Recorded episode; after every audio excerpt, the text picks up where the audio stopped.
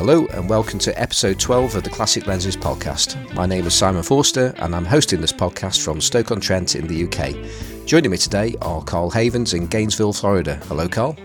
Good morning, Simon. And we have Johnny Sisson in Chicago. Hello, Johnny. Hi, everyone. Now, today we have a special guest. As we have talking from London, we have Geza Singer. Hello, Geza. Hello, Simon. And hello, everyone else. That is Carl and Johnny. Now, last week we spoke about 135mm lenses, which led to many of you digging out your old 135s and taking some great shots. This week we're going to be talking to Geza and, and his rich and varied life through decades of photography. But before we do that, here's Johnny with some feedback from last week. Uh, yeah, and uh, becoming a weekly feature, I'm going to say, but before that, Simon, you did something very special last week. Why don't you tell us about it? Yeah, well, a few hours after recording last week's uh, podcast, uh, I was a guest on the Sunny 16 podcast, uh, which is, and I, I, think I did actually mention I was going to be going on it.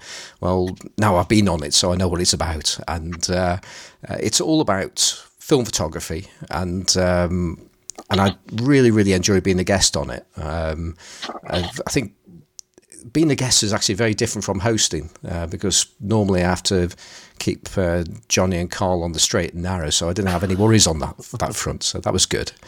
Um, but uh, what I'll do, I'll put a, ep- a link to the episode in the in the um, podcast notes. But I'd urge as many people as possible to listen to the other episodes and subscribe to the podcast if you if you like it, and I'm sure that you will, um, because film photography is just really, really interesting, and it's um, it's something that there has been something of a revival in film photography, um, but there's still um, downsides at the moment. As in, there's some very strong rumours that Fuji are going to stop selling their Acros black and white film, which for certain types of shooting, especially shooting at night in low light photography, I don't think there's anything as good as Acros.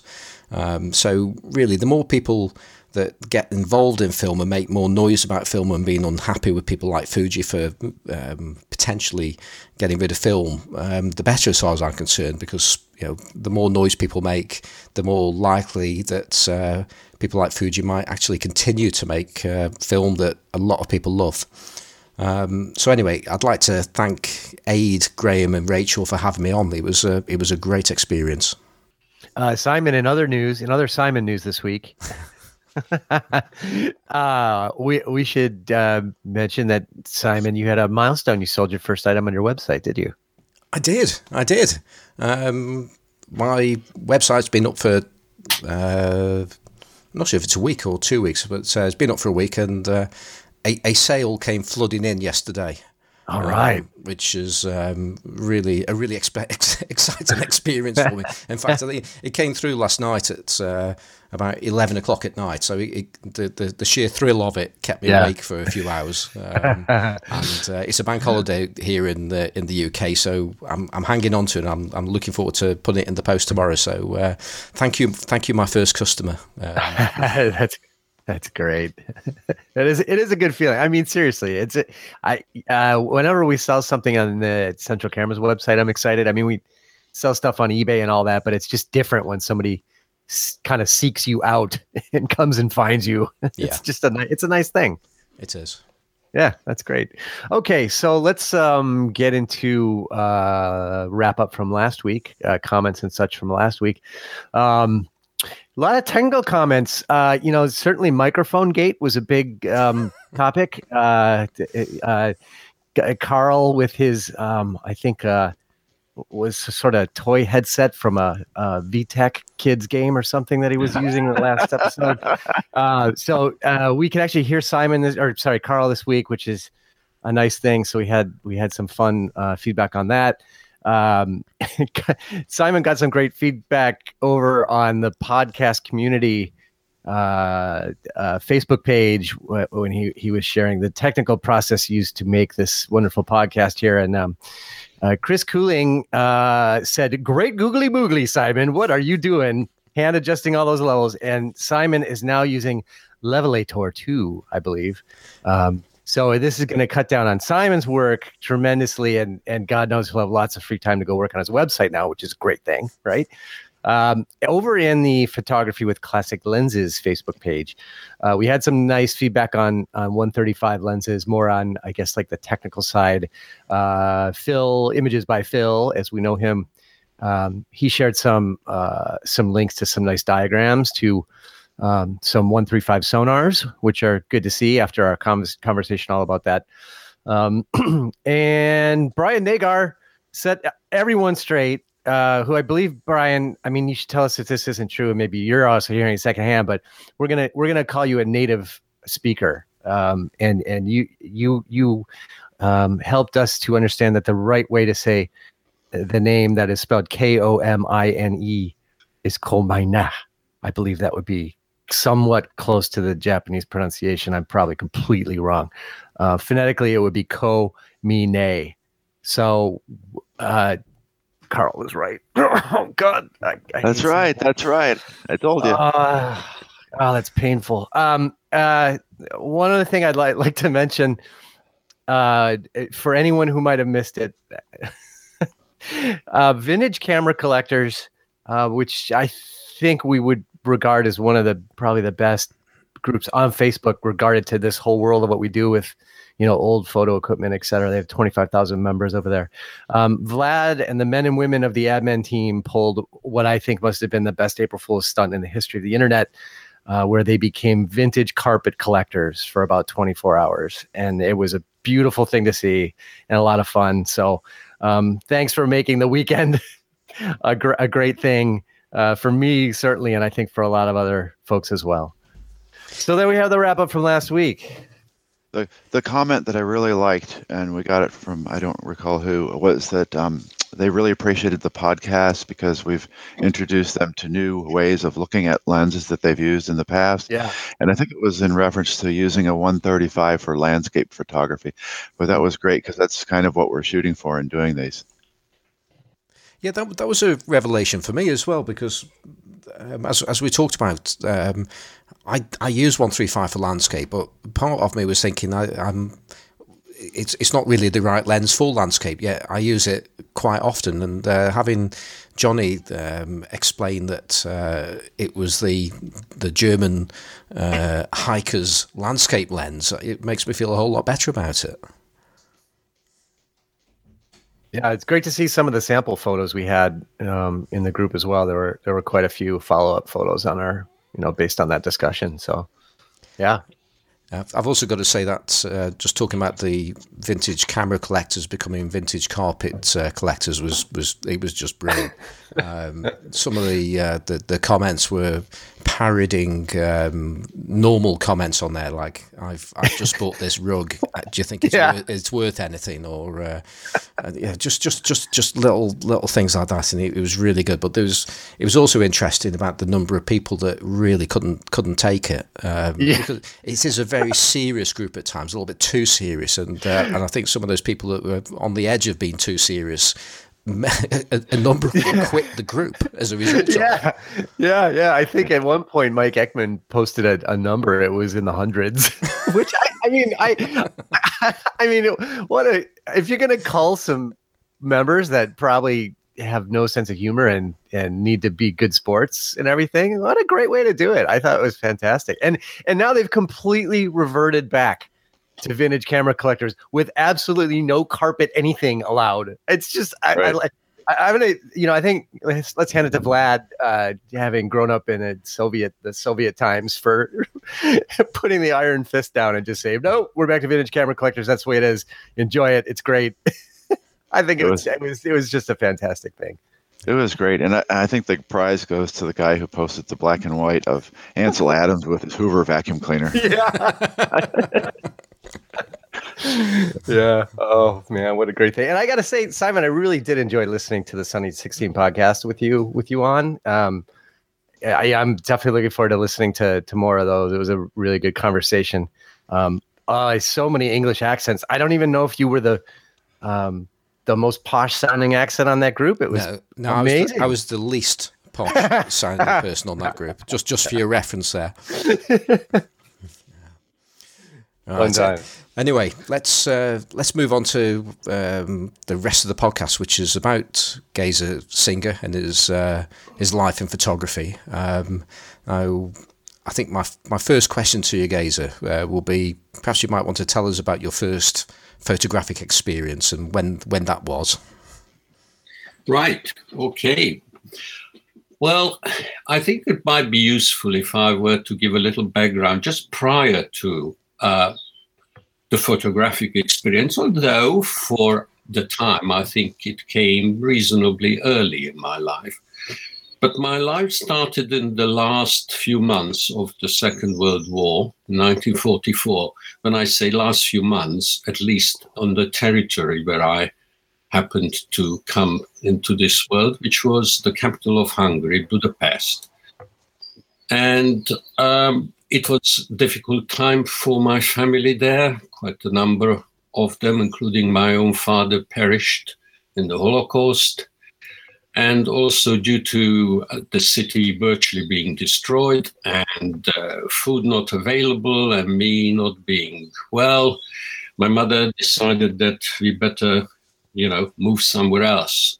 But without a plan and without actually means of traveling that would have been acceptable at the time, a strange little story came about, which some of you may well have read on my page on Facebook, as told by my grandson Marlon. Anyway, moving on from there, at eight months of age, I ended up in Transylvania, a strange little geographical place where a number of different nations over the centuries have changed hands. Uh, more lately, the Habsburgs, the Romanians, and after the Second World War, finally, it has become part of the Romania as we know it today, even though it does have also a large ethnically Hungarian sort of component there. So I ended up there, and then um, moving on to when I was aged four, Simon was interested in the little story that I also told as to how I managed to cross the border between two nations without having any papers whatsoever and literally walking across no man's land. So, the reason that I think this background is relevant is because I think for people who are younger than me and who have spent almost all their lives in what we euphemistically call the West, have got very little perception as to what life was really like. Behind the Iron Curtains, where, where I spent 17 years, well, no, 19 in fact. And um, it was difficult only because of political scenarios that were being played out at the time that was a dictatorship that was heavily involved in, in brainwashing the youngsters. Um, not so long ago, and this has got still nothing to do with photography, I went to see a film called The Death of Stalin. I don't know if you even heard about it. And I enjoyed it tremendously. But I also realized that most people wouldn't get it. It was a sarcastic and very, very funny film. And to me, it made sense. And of course, it reminded me of something that I'm in no way ashamed. And that is that in 1953, when I was nine years old, was I? Yes. Um, and Stalin died, I actually cried because they made us believe that he was, you know, our Uncle Joe. Mm. Well, so from the age of nine, let's move on a little bit, maybe a couple of years, where I can start talking about photography. And I do not have a very precise time of, of saying that this is when it started. I mean, what I do remember is that my father, that is my adoptive father, um, had a Zorki. I still have that camera. And once a year, he used to go on vacation, often to uh, the Black Sea, And I remember him coming back and I don't recall the pictures he took, but what I do remember, because I used to rummage through his things occasionally when he wasn't around, that I started unscrewing the lens and I was mesmerized that I could find grains of sand in there. Quite interesting, given the fact that he never had another lens. So, how the sand got into the thread, I've got no idea. But let us move on. And we come to my very first camera. Again, I don't remember, probably a birthday gift to me. It was a Lubitel 2, which I think people are aware of. It, was a very cheap, made of bakelite or bakelite um, plastic and and a twin lens reflex and, and very little else can be said about it and yet, I do have one very interesting um, recollection of this fact that in 1961 there was a solar eclipse, 15th of February. I looked it up. And in my total ignorance and temerity, I decided to take pictures of this eclipse using a Lubitel 2. I do remember that somehow or another I worked it out that I should use a very slow film and then I should stick on some red filters. But I have managed to get a sequence of, I remember now, maybe 20 shots taken at regular intervals. And the place that I have taken the pictures from wasn't a total eclipse, but it was almost. And you can actually see the process of how um, the sun became smaller and smaller and then reached the maximum that it was possible at that point and trailing off the other way. And, and I'm sort of proud of that. So from there on, I did develop my own personal interest in, in taking pictures. And I do have a couple of little prints that are from perhaps when I was 15, 16. But looking back, you know, I, am not ashamed of it. But then, you know, I had to contend with having to finish high school. Then I intended to go to university. And please don't laugh, I um, intended to go to drama school. Because in the last few years, when I was still at high school, I actually had proper jobs in the local theatre. But obviously, um, I didn't succeed in getting into the drama school, and for very good reasons. A, I um, didn't have talent, and B, I had to develop high temperature just the day before the exams. But anyway, uh, shortly after that, after I matriculated, finished high school, uh, my parents decided that we will be repatriating, a strange word perhaps, uh, to Hungary. Um, that is because although my adoptive father was born in Transylvania, uh, my mother and I have maintained our Hungarian citizenships throughout the 17 years that or so that, that we spent there. So just before we left, but you could almost call it my gap year, I decided that in as much as I didn't have a possibility of carrying on with drama, I I thought of photography as being something that I wanted to take on more seriously. So in, in that time of perhaps less than a year, I spent a little bit of time working in a local photographic studio where I have learned the, the basics of developing films and making enlargements and a little bit about lighting in a studio.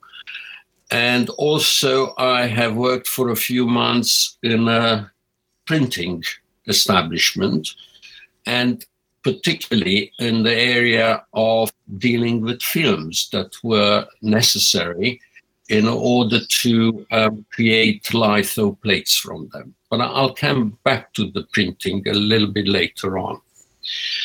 So by then I decided the Lubitel isn't really good enough for me, and I was pressing my parents to try and, and obtain a better camera. And this is a, another little anecdote from Geza's life. I did get my first proper camera, an Exakta Varex, and that was achieved by my mother going to visit relations in Hungary and coming back wrapped in five meters of nylon material.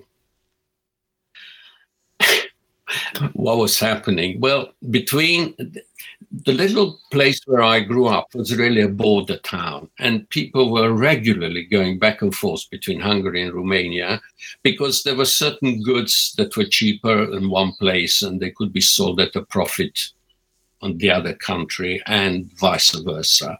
So the nylon material just came into being, as it were, particularly behind the Iron Curtains, and it was a lot cheaper in Hungary than in Romania. So, from the profit that my mother made on that, she actually managed to buy me an Exakta Varex. So, when I finally in 1961 left Romania for good and ended up in um, Hungary, back in Budapest, um, I did have a proper camera. What I didn't have was a job or a prospect of where am I going from there. Given the fact that although I had some relations there, uh, I didn't have friends. I didn't go to school there. In fact, I didn't go to Hungarian education establishment because all my or most of my um, studies were done in Romanian. Most of my friends uh, were sorry Romanians.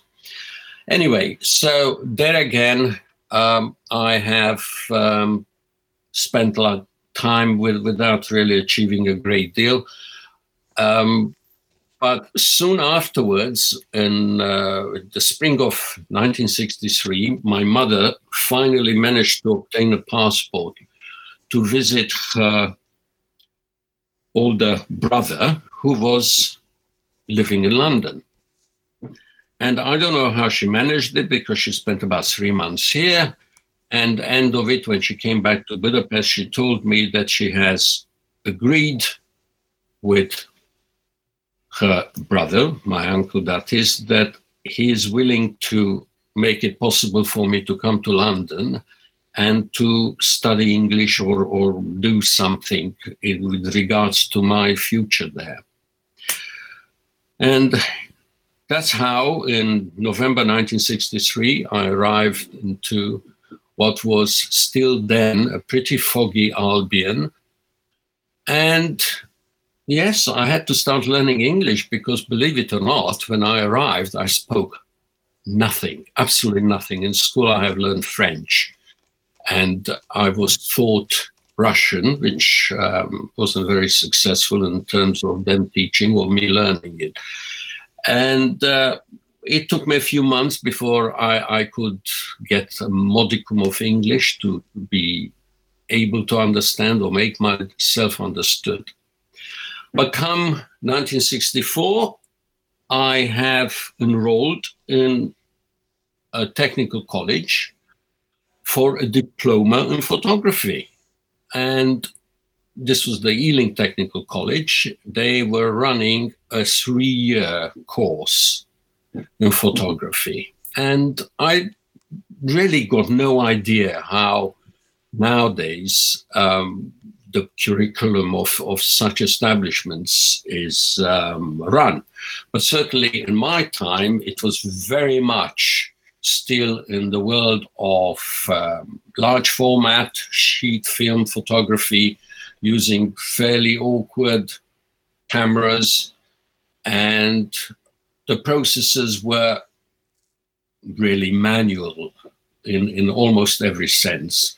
There was a lot of theory, both in terms of uh, optics, uh, chemistry, and various other things. And the whole thing was approached from the point of view of a commercial photographer, somebody who might be working either for a large enterprise or uh, working alongside others in a studio or eventually perhaps having their own studio.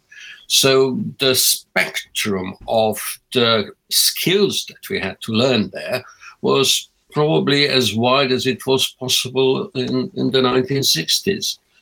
I mean, eventually, um, can't remember now if this was in the first year, maybe a bit later on, but when we came to do um, sort of the processing of, of color material, I mean, it would easily take about two hours to actually go through the process of producing uh, tests. I don't know if you you've come across uh, enlargers where the color correction was done by way of gelatin filters that you had to put between the light source and the lens of the larger. And then the process of actually going through the development, through the wash, through the stabilizers, through the wash, to the fix, to the wash, to the drying, before you could actually see out in the proper lighting if your exposure and if your color correction was correct or not. So it was, on the one hand, quite tedious and time consuming. On the other hand, when one achieved the results that one was aiming for, was satisfactory. Now, after I finished my first year, again, back to a little bit of personal note, um, my visa, which I was granted when I came to this country, was purely for studying. But I also needed a visa from the Hungarian authorities as well. And that kept expiring, and I kept asking the embassy here to renew it and so forth. And eventually they said, look, we can't renew it, and um, you better go back to Hungary and ask for a fresh one. So, um, contrary to the advice of my family, I decided to, yeah, okay, well, this is what I've got to do. This is what I shall do. And I went back. I, I will um, make a little detour because um, I went. It so happens that I was in Monte Carlo at the time, and I went from there back to Hungary via train. And I decided to spend a day in Venice and the reason I mentioned is because I have taken quite a number of pictures in Venice, which I eventually managed to sell back in Hungary. So that, that was a fruitful little stopover for me. So back in Hungary, I decided, okay, fine, here it is. Now I shall apply to the authorities for another exit visa. And uh, they didn't want to know about it. Again, perhaps I ought to mention that at that time, for any body of my age and being of uh, being masculine rather than the other sex, um, the thought of being granted permission to go abroad, uh, particularly to the West, was unheard of because everybody was required to do military service. Now, luckily, on um, health grounds, I was not required to do that, but nonetheless, they refused to let me come back. So, cut a long story short, I spent 18 months struggling to get back. And during those 18 months, I spent almost a whole year working in a photography establishment where I was doing nothing but taking pictures of babies and toddlers. Um, I could think of uh, more interesting things to do, but I, I, have learned a lot in terms of uh, dealing with models, quote unquote, of uh, you know processing the whole concept. Uh, it wasn't too bad. I used to go there sort of um, just after midday, process all my films, and then I was handled, um, I don't know, maybe six envelopes with different addresses um, in different parts of the city where I would go with my um, camera and with one of those big portable flash units that you may have seen where you, you carried the battery that was, um, you know, the size of a hold door bag. But it, it, was something that I did. So at the end of the, that of that period, I came back to London and I managed to get back into the second year of my three-year course, and then I carried on with that. And then in the third year, and by now we are in 1968, um, I have obtained my diploma. My diploma work incorporates an interesting project, which is obviously tied to um, photography in one sense, on the other hand, not, not the way we know it. And that particular project was on holography. A couple of years earlier, I picked up a copy of the Scientific American, and that was the first time I have heard of holography. Um, interestingly enough, um, holography was invented by a Hungarian Professor Dénes, as the English would pronounce his name, who eventually got a Nobel Prize for his invention. What is perhaps less appreciated is the fact that he invented holography in the 1930s, but he couldn't really make it um, work properly till the invention of the lasers, which only happened, I think, in the late 50s or early 60s. and in the 1968 period that I was telling you about, I, helped by one of my colleagues, had achieved um, to obtain a hologram, which I believe, and I have not been contradicted hitherto, the first one done by an amateur, meaning outside the Imperial College of London and, and the other um, scientific universities that may have been looking at this. And compared to where all this um, is today, it is hilarious to think of it that a one watt laser that I was working at the time was one meter long. Now, I don't know if any of you have seen the size of a laser diode inside the CD player. Um, well, they were rather minute compared to the one I was working on. And the film that I have been using was something that they used in astronomy which, if I remember correctly, had an ASA of 3,200, meaning extremely fast for its day. I mean, remember, in those days we were using Kodachrome, which was 25 ASA, and we were using high speed Ektachrome, right? High speed Ektachrome, 160 ASA. So compared to that, this astronomy film was um, really very fast indeed. So how long was my exposure? Something like an hour. And although everything was uh, set up on paving stones and stabilized in every possible way, every time a big lorry passed on kind of the street nearby, um, I had to start again because that would have spoiled the result. But anyway, I managed it, and as a result, I, I got my diploma. So there I was. I had a diploma, and everything that, that I wanted to do was photography. I at it, I dreamt it, I did everything for it. I mean, when I first arrived in this country, I was still smoking cigarettes, but when I realized that a pack of cigarettes cost more or less the same as a roll of film. I gave up smoking cigarettes.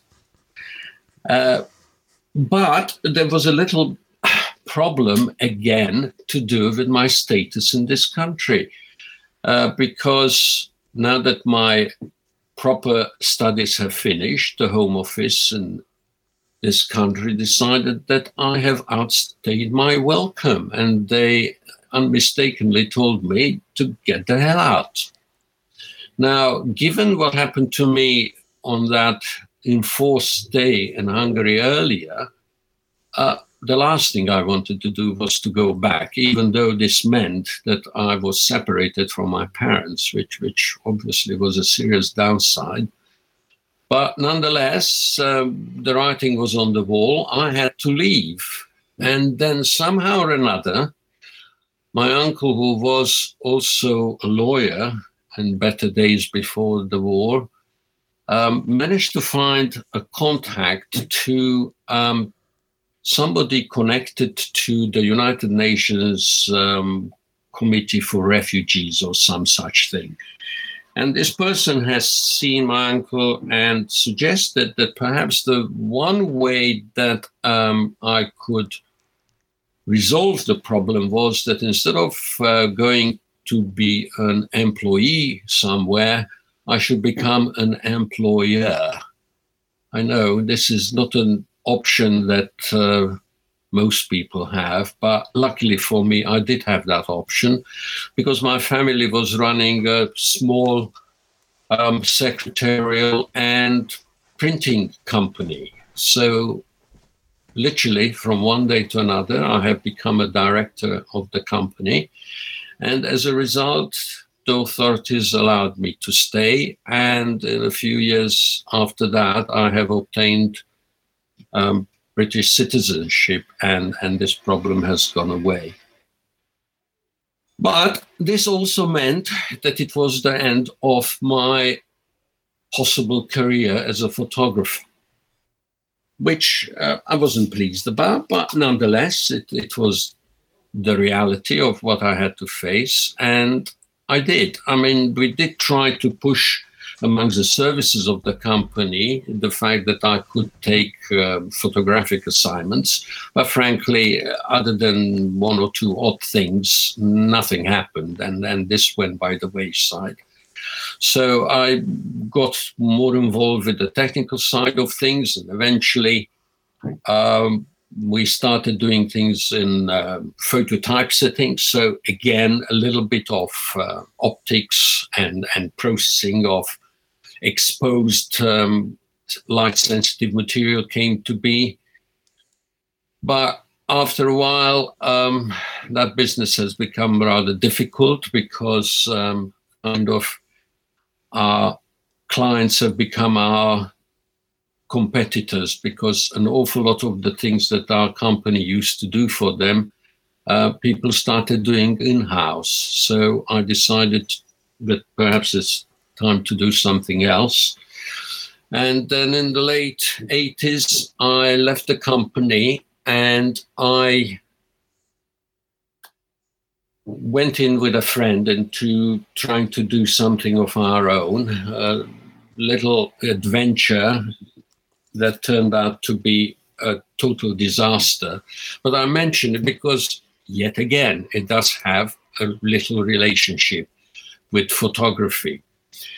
And I should think none of you heard about something called the magic mirror.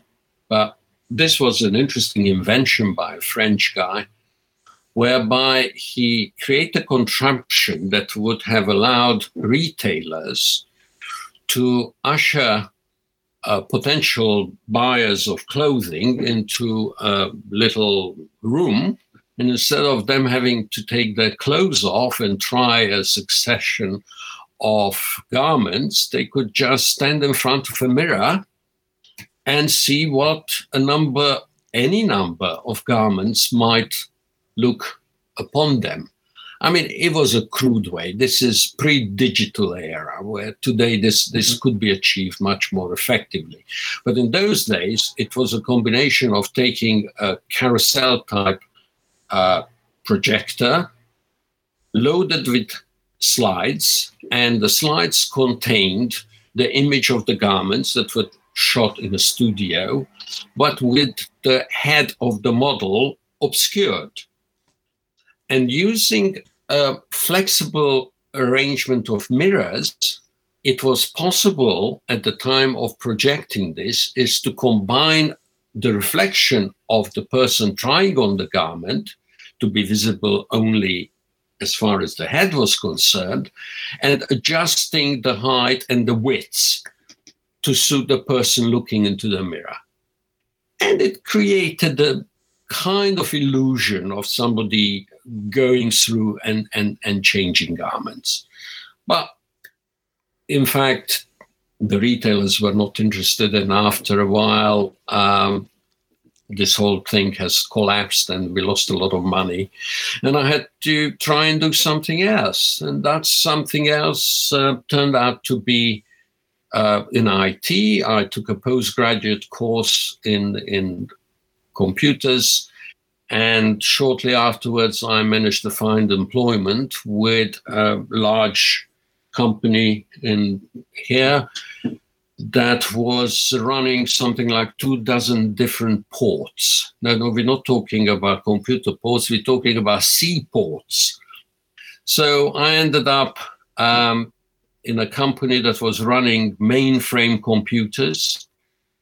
But in about two years or three, that got scaled down to PCs. And curiously enough, out of um, staff of 30 odd people, only seven were retained, and I was one of them because all the people who had computer science degrees and have spent decades dealing with mainframes didn't have anything by way of knowing how to deal with PCs, whilst I did.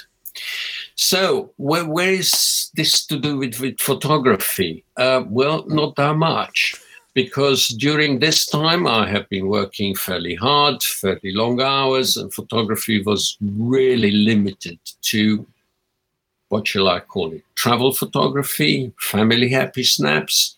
Not that I have not um, taken those um, seriously, but simply the amount of time and energy that I could devote to it was um, limited. But I visited all these ports and I would have had the opportunity of, of taking pictures up and down the country.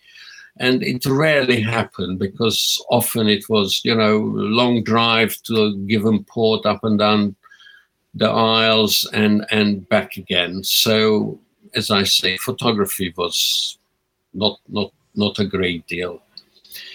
But then come 2000 and when was it? 2014 no. I have to remind myself uh, 2004 in fact. When suddenly um, there was yet another reorganization in, in this company and they have offered me a redundancy on terms that i simply couldn't refuse. So thereafter, I um, just carried on doing a little bit of IT consultancy, which I still do very rarely, but I still do. And suddenly I had time. And I have taken up photography, if you like, uh, with a vengeance. In 2007, I joined Flickr and um, I think it was 2010 that I have joined uh, Facebook. Now, Flickr, for those who have not been part of it on those what I call the early days, um, perhaps can't really understand that it, it was a nice place to be. It was nice because apart from being a platform that was dedicated solely to photography, nonetheless, it has given the opportunity for people to interact by way of the comments and other things. And I have to say that I was lucky enough to develop perhaps a dozen friendships, um, some of whom have turned from virtual to real and and I met some very nice people as a result. Now, Facebook, we, we, we know all its issues in terms of not being ideal for photography, but perhaps being a lot stronger in terms of the so-called social media interaction. Some of it uh, being, of course, negative in terms of what one reads about. Although personally, I have not um, experienced such. Um, negative things myself. Now, that that would kind of be a, a little sort of resume of, of how I got to where I am. Perhaps I might talk, if you want me to, a little bit about what sort of kit I have been working with throughout this time. Absolutely, please do. Okay, so um, the Lubitel was mentioned, the Exakta Varex. So after acquiring it with just a 50 mil Tessar lens, I have, and really I can't remember it. I mean, we were talking about 50 years ago as to how and the exact things, but I'm pretty sure that I have acquired a Trioplan, very nice lens, and also very unusual at the time, a 20 millimeter Flektogon for extreme wide angle. And I also had a telephoto lens, which I know it was a 200 mil, but um, we, we had a quick think about it with Simon the other day, and I seem to think it may have been a Soligor, but if it wasn't, it was something of that ilk. And also, um, at the same time with this, I uh, acquired the Praktisix. This was during my time when I was back in Hungary.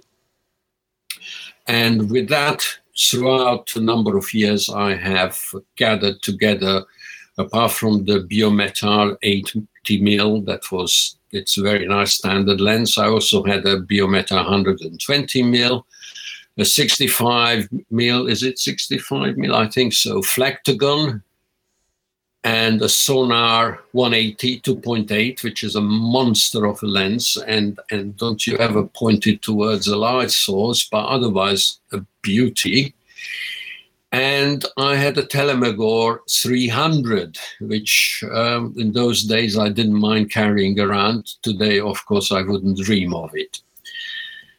And I will also make a little detour um, to mention the fact that for whatever reason, I never ever got on with rangefinder cameras. And that's why instead of um, having carried on with the Zorki or, or any such cameras, I, I very soon found that uh, a reflex camera was was much more to my liking and i guess it's to do with with the nature of of the type of things that that i like taking pictures of and and those of you who have perhaps followed me they would know that on the one hand I, I don't have a very narrow category of the things that I take pictures of. Nonetheless, I repeat the type of things which are either street shots, or close-ups or or of course at the time i didn't know about the terminology of bokeh and again we can talk about how that's meant to be pronounced. But i do know that when i look back upon those early pictures i very much had the approach of having things in the foreground that were sharply in focus and things in the background that were nicely diffused depending on the lens that I was using. Another camera through the last college years that I had, which which certainly worth a mention, is uh, I had an Linhof Technika, which is an absolutely superb piece of engineering. It was um, six by nine, and uh, I still have just a few of the transparencies that I shot with it. And I mean, you know, large format. Well, this is really medium format compared to the five by fours that I was using in the college. But um, really, it, we, we can never, never reach that kind of uh, smooth tonal representation at the moment with digital and, and certainly not with the 35 mil analog formats. But eventually, um, my six stopped working properly. And um, somehow, I can't remember now, I, I wanted something a little bit better than the Exakta. So I ended up with the Pentax, just, just with the Takumar, and I didn't have it for long because somehow I think around 69 I got my first Nikon. It was a Nikon F1. And then, literally, till the digit, digital age, I went through a number of Nikon bodies F3, Nikomat, um, then later on an 801, which kind of perhaps by purists was not regarded as a proper Nikon because it was um, kind of taking away a lot of the need for skills. And even today, I have an analog f80, which is a very nice camera. In terms of lenses with the Nikons, I had, well, they may not be a holy trinity, but certainly they were the lenses that were best regarded at the time in terms of um, Nikon, meaning affordable for people like myself. And they would have been the 24 mil, the 50, the 51.8, but I also had a 55 3.5 macro, a 105, and a 200 mil f4. And well, I enjoyed using them. And unfortunately, some uh, of the bodies and lenses went by way of our flat being ransacked once and have to put up with the fact that I have lost some of these really nice lenses and I had to kind of start again with a fewer ones. But that almost coincided with, with the start of, of a digital era. So my first proper digital camera was a Minolta Dimage or Dimage A1. And that was eventually um, followed by a series of small compacts, but digital ones, because I was still using the analogs whenever I went traveling. I had a Ricoh GX 100, followed by a 200, and Olympus, Olympus rather, XZ1, which is the first time when I have learned about the notion of spectral highlights. I absolutely hated what that camera did with highlights because they were literally empty. There were no pixels in there, nothing at all. No matter how much one tried to underexpose, if you really picked up a proper highlight, that they were gone. Even to the extent that there was a website, if I remember rightly, somewhere based in America, where some uh, university students created some um, software that you could upload your uh, shot from these cameras and they would create a kind of pseudo fill for these empty highlights. Anyway, shortly after that, I got rid of it and I got a Fujifilm X10. And then I started having a series of Nikons, Nikon D80, Nikon D300. Eventually, I realized that all along I wanted a full frame one, so I got a D700 and perhaps what was it now, two years ago, maybe two and a half, a 750, D750. And then the Olympus OM series came around, and I started with the EM5 and eventually when the EM1 series 1 came out I uh, went for that one. And I have quite a nice collection of uh, lenses to go. Uh, I think I've got the best apart from the 300 mil the best of the Zuiko lenses that go with the Olympus. Uh, for Nikon, I tend to mostly use um, third party lenses um, notably Tamrons. I'm quite happy with my walkabout 28 to um, 75 mil 2.8 Tamron. I've got the Tamron 90 mil macro. And uh, I, I'm not really a collector, unlike some of you chaps, or certainly people on, on in our groups. I have acquired. So, yes, I am not immune to gas. I have acquired a fair number of lenses, but but not certainly. I don't have multiple examples of the same lens, and I certainly um, don't have um, the ability of affording myself, you know, perfect examples like you, Carl, go for, and I, I admire that. But I just really go for uh, the cheap option that that still delivers reasonable quality. And uh, amongst on the shelf, I still have a few um, sort of funnies, like a Rolleicord from before the war that was gifted to me, an Olympus XA, and uh, such. Going back to this rangefinder business, I mean, I, I still have and I did try to use a Kiev as well, but mechanically they always let me down.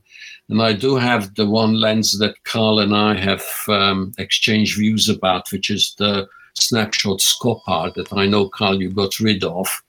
And I'm, I'm in two minds about it. I can see its benefits, but I'm only using the Zorki now simply because it's the only full frame that, that I can use it with but um, I don't know. It, it's something that I don't insist on having forever. But going back to rangefinders, why is it, I wonder, that I have totally failed to successfully use the Rollei 35? That so many people um, eulogize about it. I, I can't think of any other word of using it. I could never get it properly focused. And I also acquired a lovely little camera a few years back, a Nikon 35 Ti, which is again a rangefinder with a slightly wide lens, superb, superb camera, almost no control over the exposures. And also, I still have a not, not this little miniature one, but the next size up which is so automated that it gives me absolutely no pleasure to use. But they're sitting on the shelf and, and they are happy with that. So um, I have been going on for quite a while. I'm, I lost track of the time, but um, any questions perhaps? Yeah, ab- absolutely. Um, it's like where do you start, really? Um, and um, Actually, there was there was one story from quite quite early on, so I'm going to take you back probably about 50 to 60 years, if I may. Um, and I'm, I'm particularly intrigued about that photograph that you took of the solar equi- eclipse with your um, with your Lubitel. Um, you, would mentioned that you'd worked out um, you needed a, a, a, pretty fast film or whatever, that might be. No, no, slow, slow, slow, slow film. Sorry, slow film.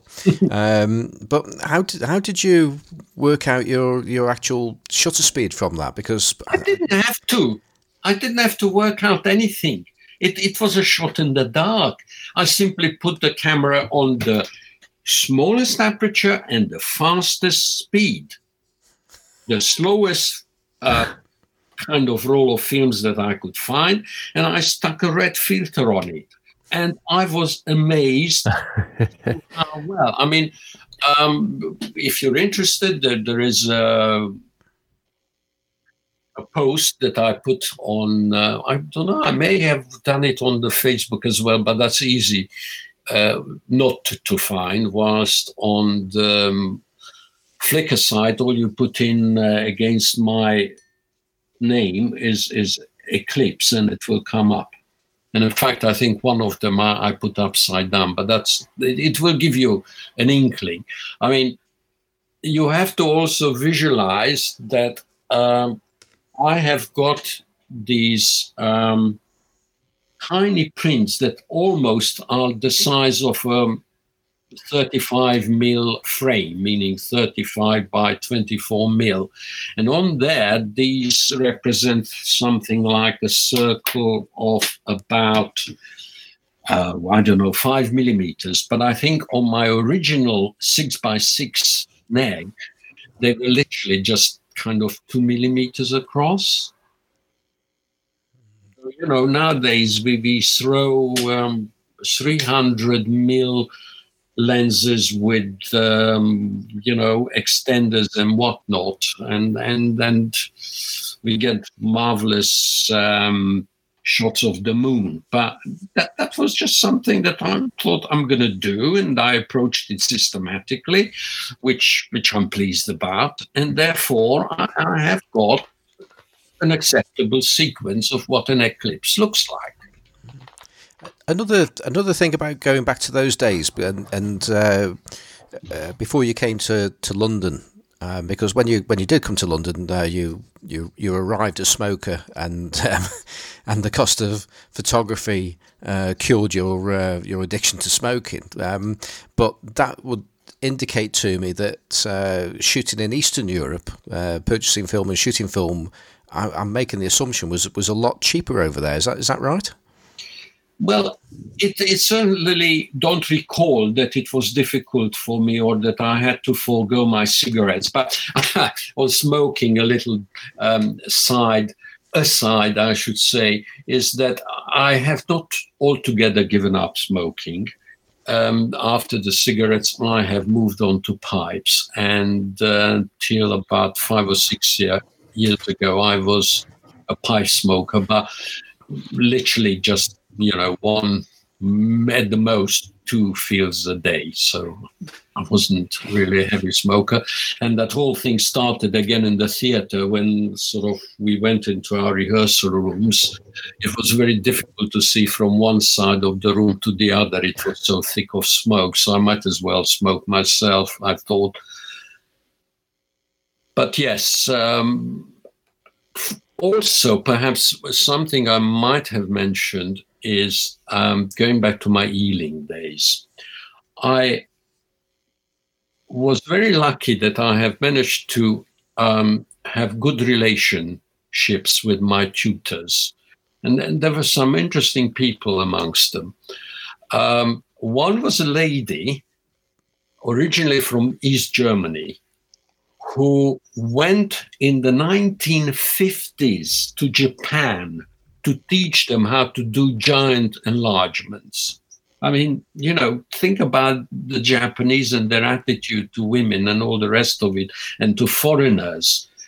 Um, it was interesting, but I, thanks to her, after I got my diploma and I left the college, for several years I was able to go back because she was having evening classes so I'm afraid to say that quite a number of my 20 by 16 prints that still take up quite a bit of shelf space in this flat um, have been at the expense of the English taxpayer.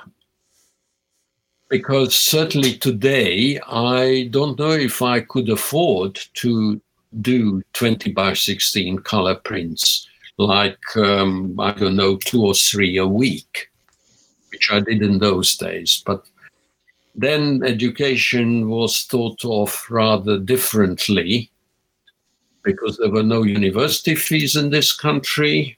Um, people who went to university were given grants, and certainly all the materials that were needed for uh, achieving what you wanted were provided. That is no longer the case, alas.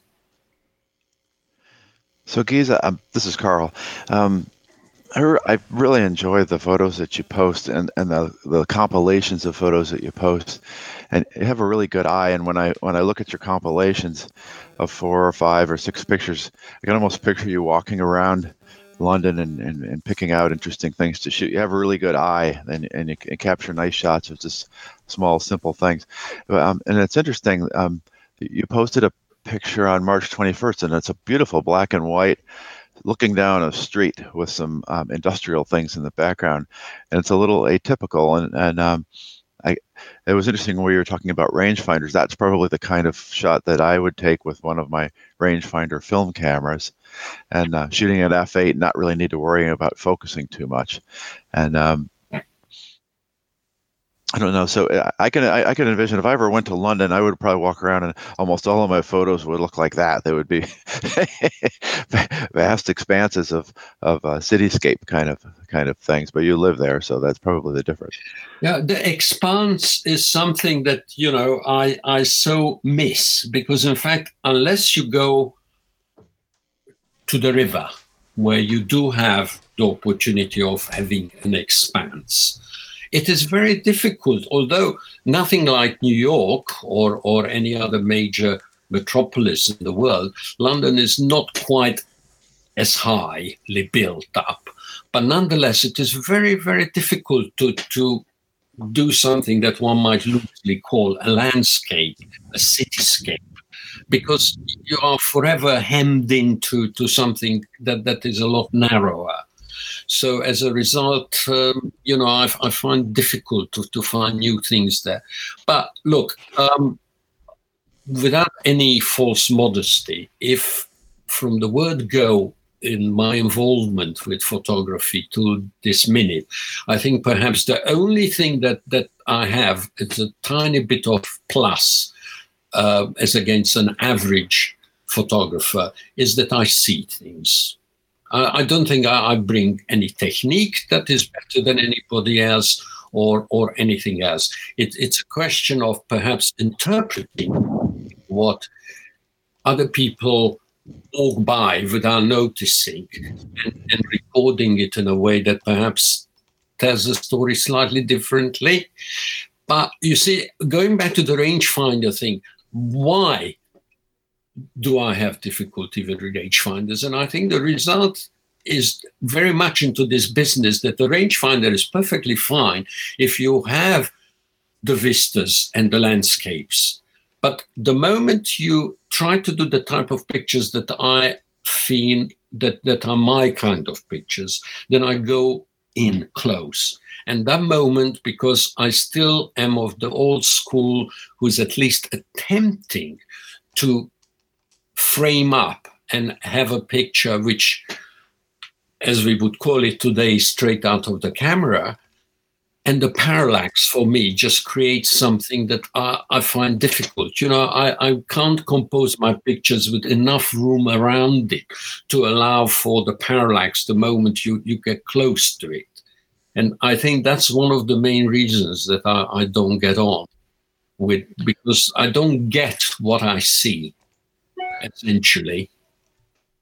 Yeah, Geza, I can I can really relate to that. It's interesting how um, I mean I've I know I've said it before. I I really don't I, I, I haven't gotten on with rangefinder cameras for most of the time I've been doing photography. And I think it's very much for the same reason because when I'm shooting an SLR, I tend to pick out details. Um, and to me, SLRs are great at that because the framing is precise, and you you just don't get that with the rangefinder. And I've only kind of relatively recently um, started shooting rangefinders um, and and shooting them wide like that. I think what got me into it was shooting, you know, ultra wide lenses, which I think work work out really well for vistas on on rangefinder cameras rather than SLRs. But um, I've always had the same challenge with them, so I I can I can very much relate to that personally um, I you know I just find the precision of being able to to frame with an SLR and the viewfinder is a big plus. For no reason at all, Johnny, but uh, the, the way the mind works, well, my mind works. Suddenly, I remembered one of the uh, worst um, mishaps that I had in photography. We are back in the 60s now. Uh, Vietnam War we I at the time I lived on Park Lane, which was literally within two minutes of the American embassy here in London. Well, the one that's moving. and on Park Lane, one could actually hear the demonstrators shouting, you know, milling around and, and going towards the embassy. So I was at home at the time and I decided, well, this is perfect opportunity that I'm going to take some pictures. And I grabbed my camera and I rushed down and um, I can't remember now if this was, I, this may still have been the Varex, I think.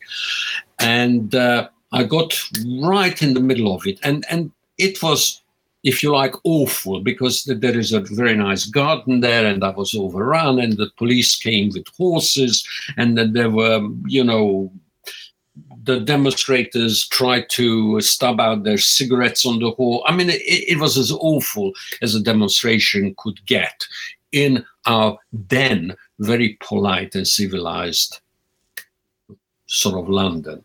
And I was shooting and I was shooting and I was shooting and shooting. And I kept looking, have I still got film? Have I still got film? And when I realized that my counter went well past 40, suddenly my heartbeat stopped. Yeah, I came out with that film loaded. Oh. wow wow. you know, it's all a bed of roses as far as photography is concerned. well, if you know, wow.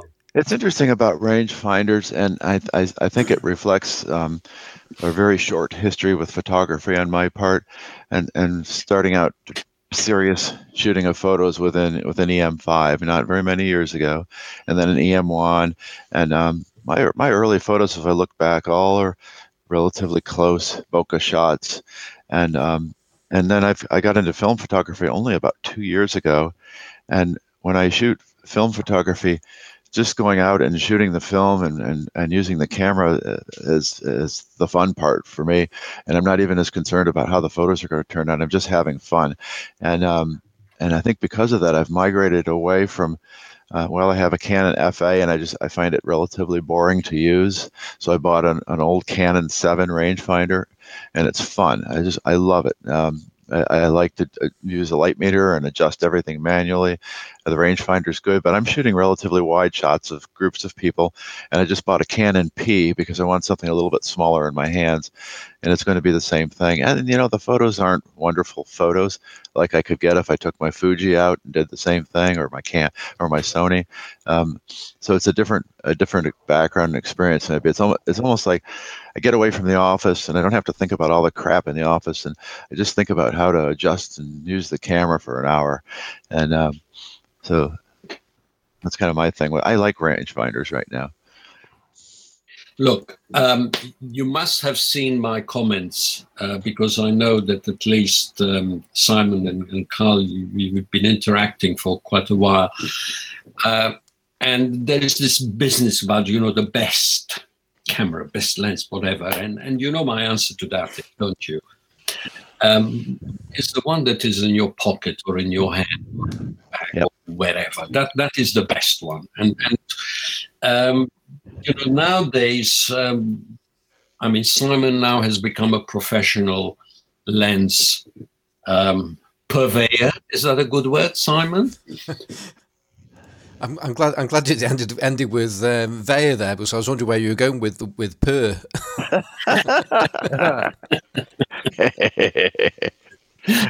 All right. So and and I have more or less um, stopped um, kind of my quest for getting yet another, yet another, yet another lens. So, you know, my last acquisition as far as photography is concerned, it's my iPhone 8. And simply because I somehow cottoned onto this business that with Lightroom um, mobile, it is now possible to use that as a raw camera in your iPhone. And the difference is absolutely massive. So on the one hand, I'm I'm really mad at the fact that the only way I can have this is having to pay a monthly subscription, which for anybody who's not actually making any money out of photography is is an expense. It's, it's not. Uh, on the other hand, it, it does give me tools and and easy um, access that that simply was not available before because you know I go out as I did two days ago or was it yesterday no it was yesterday and I simply went around the block. I took a few pictures, and by the time I came home, I could edit them if I so chose on Lightroom on my iMac because, you know, it, it just went up into the cloud, and from there it was available on my desktop, which which I think is great. Um, actually, again, something going back in history and how I have changed, and and I don't think that's a bad thing, because I'm hoping that that of the many things that I can be called, I can't or shouldn't be called being dogmatic. But I was I remember that in the early days of Flickr, I made some somewhat strong statements about editing, about post processing. I, I, I, was a little bit still in, in the old school of saying that if you got it, you got it, and you ain't got it, it ain't gonna be there. and I have changed. I have changed, and I think it's to do with the fact that whilst I am still quite useless as far as Photoshop is concerned. I just haven't got the manual dexterity to use it properly. But with Lightroom, I feel that I I can do as much as Lightroom lets me do. And, and I use it with a vengeance. I, I now find that pictures that perhaps that might not be, to use the parlance, keepers, I can turn them into being quite acceptable just by applying a certain approach to the processing, sometimes excessively so, um, sometimes subtly so.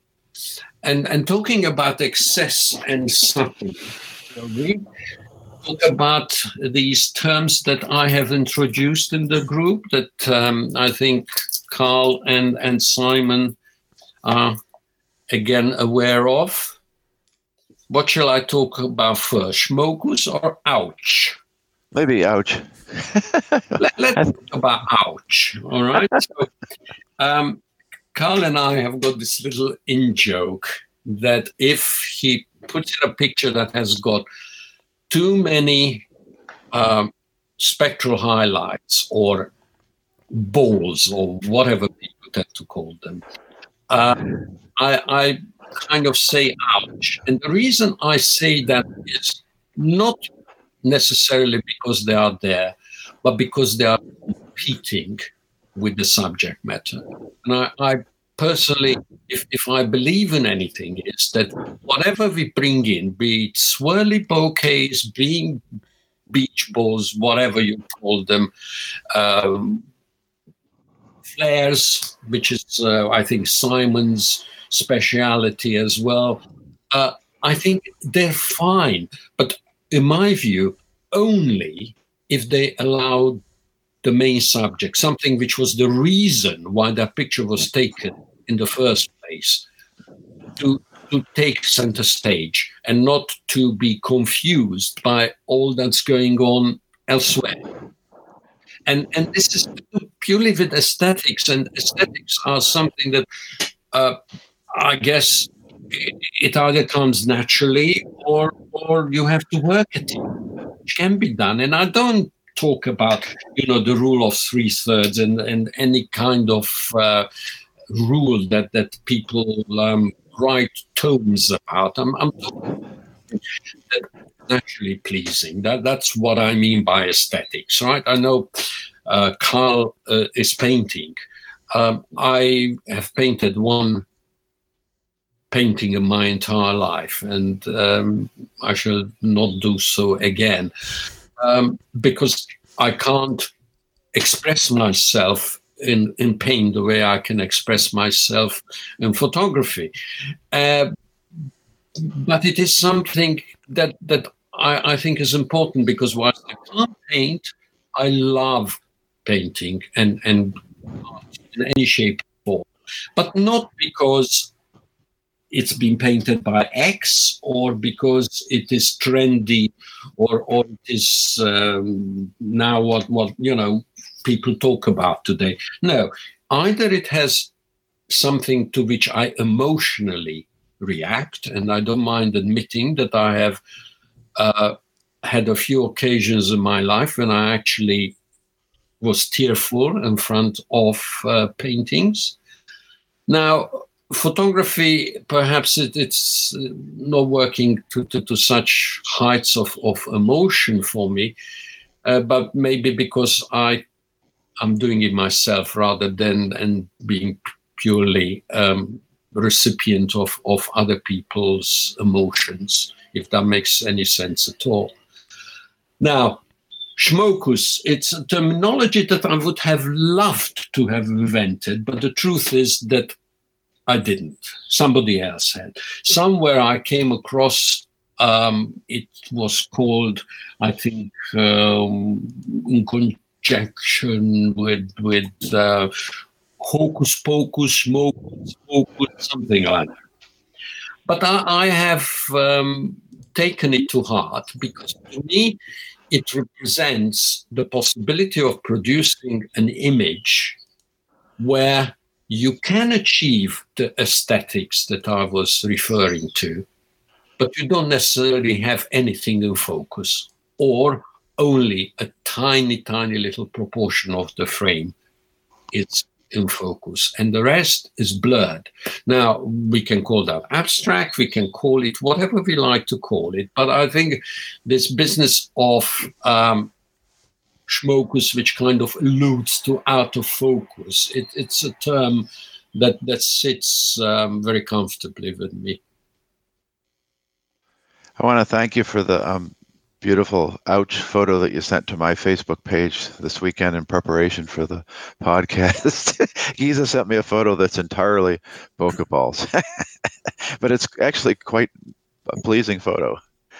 Well, I, I hope that that you, you saw the intention in it because I wasn't in any way, um, how can I put it, rubbing your nose in it to put it crudely. Uh, on the contrary, I, I, wanted to say that look, it can be done. Yep. It, it's okay to do it, but it is to serve a purpose, and and not just because the lens can deliver it.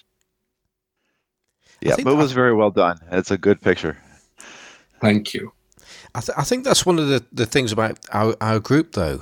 Um, many many photographs are shared and taken because of the because of the characteristics of a lens, so that many many photographs uh, have uh, almost a gratuitous amount of bokeh, and uh, as you've pointed out, I like to introduce flare um, if ever I get get the chance to to do so, um, and certainly when if I'm in a situation where I find that there's a there's an interesting flare shot uh, to be had, um, I will actually make the shot more about the flare than whatever else is in there. So it's it's it's it's turning the, the notion on its head. So really, the the flare is the photo, and it just needs to be in everything else sets the flare off. If that makes sense, is is that is that allowable, Gazer? Geza?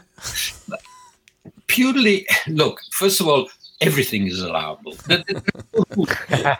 There are no rules, but yes, uh, I, I think the kind of navel gazing approach of which I have also been guilty in the past, of, of simply using a variety of lens uh, on the same insipid subject in order to prove that one may or may not be ever so slightly doing this, that, and the other.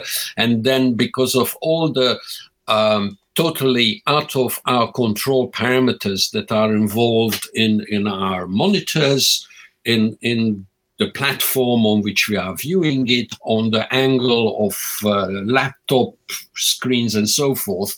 It, it's kind of not conducive to good photography for good photography's sake. Now, uh, that doesn't mean that our group doesn't have uh, very good photographs. It doesn't mean that um, you know technical issues are not worth talking about. A lot of people um, are um, coming to us who perhaps are more experienced in order to seek guidance and and make use of the experience that um, we have accumulated, and and that's perfectly fine. And I, am I'm never shy of uh, of you know giving my thoughts, um, even though they sometimes don't go necessarily the same way as as other people's views. But that that that's fine. But certainly. Um, I know that Carl is, I'm not sure if the two, meaning Johnny and, and Simon, that you are members or are you looking at all to the minimalist group that I am also a member of? But although by its very definition it is um, limited to a minimalist view of photography, I tell you, I, I am absolutely overwhelmed by the quality of some of the pictures that are there. Yes, that, that's a really good group, and there's a minimalist corner group that has phenomenal photos also. So I mean, I I don't I am not familiar with any flare shots that you've done where I thought the flare was overpowering the underlying photo. I think you've used it very effectively, and um, uh, and I, I, I'll admit though there have been times when I've gone out and I've probably done exactly what Geza described. I mean, I have I was looking back through some flare shots just a minute ago, and I, I have some that are are um, just enhancing the photo a little bit, a horse in a field, and a little bit of flare coming out of the corner. But last night I did a shot, and I did it just for the flare. I was taking photos of field flowers, and I put the camera on f8 to capture the whole field after I did the close-up shots, and um, I noticed, wow, if I turn the camera just a little bit closer to the sun, there's this beautiful ray coming down across the image. And from that point on, I tried to get the flare just right, but made sure the field was in focus. And um, that image may be one, uh, the type that he's talking about. No, no. Actually, first of all, I have taken pictures, few, but I have taken pictures where I have exploited, if that's the word, the flare.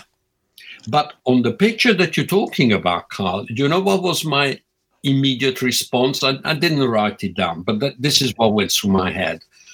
Why didn't you wait for the light to come to where those photos that were prop sorry the flowers that were properly in focus that were a little bit to the right to where the flare ended do you know what i'm talking about I know because there's a there's a area of just a lawn there that is yeah, you, you not a good part of the behind it. You went just behind it because if it would have hit what was really the subject, it would have been perfect. The flare wouldn't have mattered at all. I am not against flare if it serves a purpose. I mean, you know, we all have seen those occasionally wonderful shots taken in woods where suddenly there is this light. I mean, by the way, I, I very often take uh, pictures in what we call contre-jour, when you know the light is coming at you rather than being behind you, and and those pictures can be very effective, particularly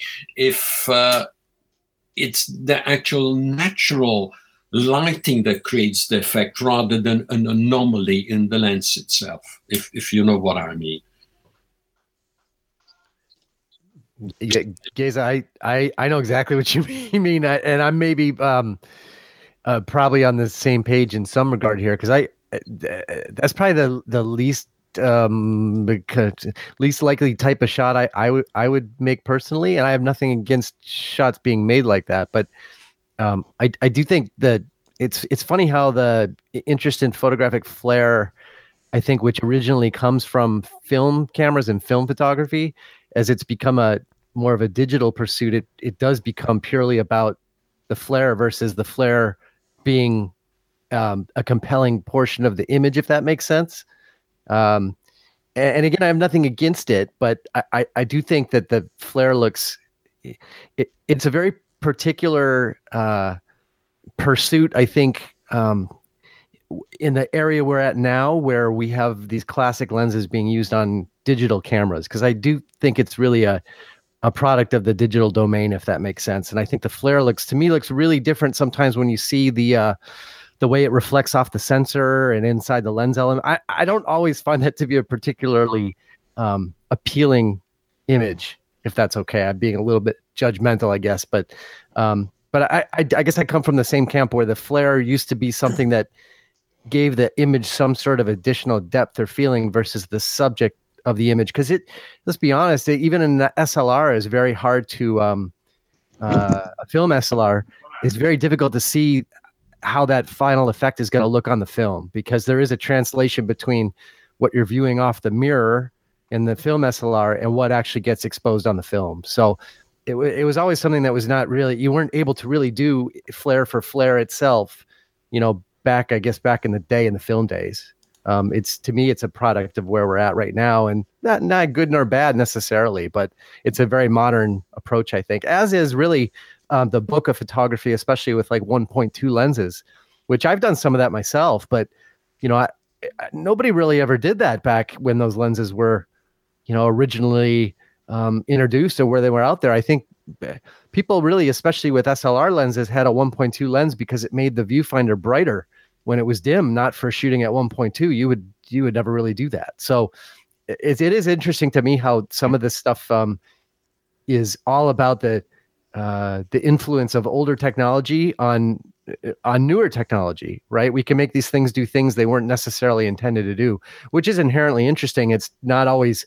maybe um, uh, interesting in terms of the end result. It can be and it can't be. It all depends on how it's being used. Yeah, absolutely. It it's does it serve a purpose? To to me, that that is really the ultimate quest. That uh, why why is something there? Sometimes only because it's interesting. Sometimes because it's unusual. I mean, I find myself in two totally almost contradictory modes of taking a picture. Sometimes I take a picture because I have an idea and I find a way of taking a picture of the idea. The other times, and sometimes it's sheer luck, I take a picture and an idea comes from it. Uh, when I say idea, meaning uh, a point, sometimes a joke, sometimes a juxtaposition of, of things. Um, but there has to be more than, than just pointing the. I mean, the other thing, of course, which it's worth mentioning, because Carl is doing a lot of street photography, and I used to do a lot of street photography, and some of my best friends who are perhaps um, more critical than others of my work often point out that my pictures of the 1960s are much better than my pictures today. And I will not um, disagree with them. I, I, think that kind of freshness, that perhaps uh, the energy of youth, call it what you will, is, is very difficult to, to maintain at, at my stage in life. But nonetheless, uh, the thing that, that is also worrying is how the society has changed around us. Um, again, I preface this with, with, with, a little anecdote. Uh, in those 18 months when I was back in Budapest, um, uh, in order to maintain the still fairly um, modest English knowledge that I had, I went to a kind of club of like minded people who were simply doing English conversation in order to either learn or, or to maintain what they knew. And um, because I was um, an unusual character in the sense that at my age, not many people have visited the West. I was asked to give a little speech or, or presentation, if you like, as to my experiences in London, which I did. After which, as usual, you said, "Well, any questions, etc., etc." So the question came: How do you compare London and, and Budapest? And I made the following comparison. I said, "Well, look, in uh, Budapest or Hungary, let's say at the time, if um, I am taking, let's say, a tramway, which is a popular way of going about there, and somebody steps on my foot, it would scream at me saying, Don't I know where to keep my feet out of the way? Whilst in London, if I step on someone's toes on the underground, they would have probably said, Sorry. Now, the sad thing is that this is no longer the case This is no longer the case because I have become extremely mindful as to what I'm willing to point a camera at. Because I witnessed a couple of instances where uh, a photographer, and I believe he was genuinely a photographer, has uh, simply snapped a toddler in a, in a pushchair, and the mother called out a policeman and and created the biggest fuss you you ever have. Because now if if you point your camera at somebody who is uh, not an adult you immediately are uh, thought of as perhaps being a pedophile. Or if it's an adult then you are basically trespassing their personal space and in fact, this is not, not a local issue because I know that in France, now you can't publish any photograph that has got recognizable people on it unless you have their permission to do so. And this makes it very, very difficult to do the type of candid photography that I used to do all those decades ago. Yeah, uh, uh, yeah, I, I really, uh, Geza, I really agree with that. I, I think about this a lot because even, you know, I even did this kind of photography back in the 80s in, you know, Chicago, 80s, 90s, primarily 80s when I was just starting out. And I, I, you really can't do it anymore. And I, honestly, I got to be honest, I, I don't have a problem with that. I think the era that we're in right now, I think it's completely effing obnoxious to stick a camera in someone's face without their consent to some regard. Um, so I I think the whole era of part of the reason people are so fascinated by the whole Vivian Maier kind of stuff is that it was a different era. You could it, there was a people were aware of photography, but it didn't have uh, the same sort of um, thing it has now, where everything is plastered everywhere all the time. Um, so I I think people are naturally more protective of their personal space, which I, am honestly okay with. um, the other the other thing I, I just can really relate to that you mentioned is not uh, being selective about what to take pictures of. Um, and I think maybe part of the reason I still enjoy film photography more is it I I don't automatically snap everything I might snap if I had unlimited resources, which means it's digital. You don't ever think about how many exposures are left on the roll or how much the film's going to cost, etc. Um, and I just want to mention one thing to get into the discussion here because I think we're wrapping up soon. But um, there's a link that I'll include uh, in the group notes that, that I'll send to Simon, where it's it's an article from Vox this week, which we had a conversation about in our darkroom chat room, which is kind of the side chat that uh, you know moderators have for the photography with classic lenses group and it and it, and the title is what smartphone photography is doing to our memories and i won't go into explaining the whole article right now, but we will share it. Um, and I think it would be fantastic to have a conversation about that outside of the podcast, you know, with our with our listeners and and other folks. So just want to get that get that mention in there and uh, something for us to maybe follow up on after the podcast. Right. Well, um, I think we're going to have to draw this uh, this this podcast to an end. It's one of those conversations where I think there's there's probably about another two hours to go, um, and I think we're already on the longest ever podcast that we've done as well. So, uh, um, firstly, uh, actually one one thing I just I, I, feel like I've just got to go back and say uh, I still feel your loss for not having film in your camera when you're at the uh, the Vietnam riots at uh, Grosvenor Square back in the '60s. That's uh, that's that's just that's just shocking news. And uh, the good the good news was your description was so good. I think I already I know what you actually saw. So I I've got those photographs in my head. So thank thank you for that, uh, Geza.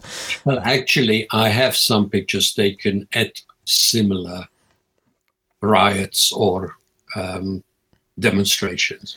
Well, if you could, if you could share those in our uh, group, photography with classic lenses on Facebook, that'll be, I'm sure that'll be really appreciated. Um, oh. So, so now, um, again, I just wish to say thank you again, Geza, for um, you know, illuminating us there and um, and putting up with our questions as well. Um, I really appreciate that. And to wrap things up now, uh, Johnny, uh, perhaps you can tell us how people can follow you and uh, get in touch with you. Uh, sure. Uh, I am in the uh, most days in the photography with classic lenses Facebook group, interacting there. Um, you can find my uh, my work, ongoing uh, compilation of my work on Instagram, where, where I am at Sisson Photography on Instagram. Uh, and I am at the camera sales uh, counter most days at Central Camera Company in Chicago. And you, Cole? Okay, I guess the main places are Facebook, Photography with Classic Lenses page. Um, I keep my Flickr page up to date, um, at least weekly. And there I'm just um, Carl Havens with capital K and capital H. Um, I'm still trying to understand why um, I'm using Instagram, but I am posting pictures there periodically. And uh, well, no, you can't post from your computer, so you have to have them go to. Yes, you can. phone. Yes, you can. Okay, well, I'll have to, you can teach me. You can. Yes, you can. Because I've been, then I've been taking them from my phone to Flickr and then they're or Instagram and then they're kind of crappy pictures. But anyway, um, um, in, on Instagram it's it's Carl Havens with uh, lowercase and then an underscore in between. Uh, Geza, uh, how might people uh, take a look at what you're up to? Well, perhaps um, Flickr is the one that is more interesting because it's going back a lot further than on Facebook. I shall um, give you, I mean, you can find me as Geza Singer, but I'll give you a link later on. That, that's brilliant. And I can be found in a few places. I'm on Instagram as Simon Forster Photographic, um, on Flickr as Simon Forster. You can find my eBay shop for doing a seller search for It's Fozzy. That's I T S F I T S F O Z Z Y. And as you heard earlier, I've got a remarkably successful website um, called www.simonforsterphotographic.co.uk. And lastly, you can find us all on the on the Facebook group Photography with Classic Lenses. I hope you've enjoyed this week's podcast, and it'd be great if you could catch up with us next week. Goodbye. I learned a few tricks from the uh, podcast last week about taking notes of uh, when the podcast actually st- time it starts, and it's 21 minutes and 39 into my recording so far, and um, and take notes of uh, areas that uh, where things go wrong. you can just make a note of the time and just skip to that. So, uh, or where Johnny swears, or anything like that. So, uh, Whoa, whoa, whoa, what, what? Swearing not allowed? no swearing. Yes, Ga- uh, Geza, this you're going to swear at me for if I keep calling Geza. Um, uh, Can I yeah. swear in Hungarian? please, please, please don't.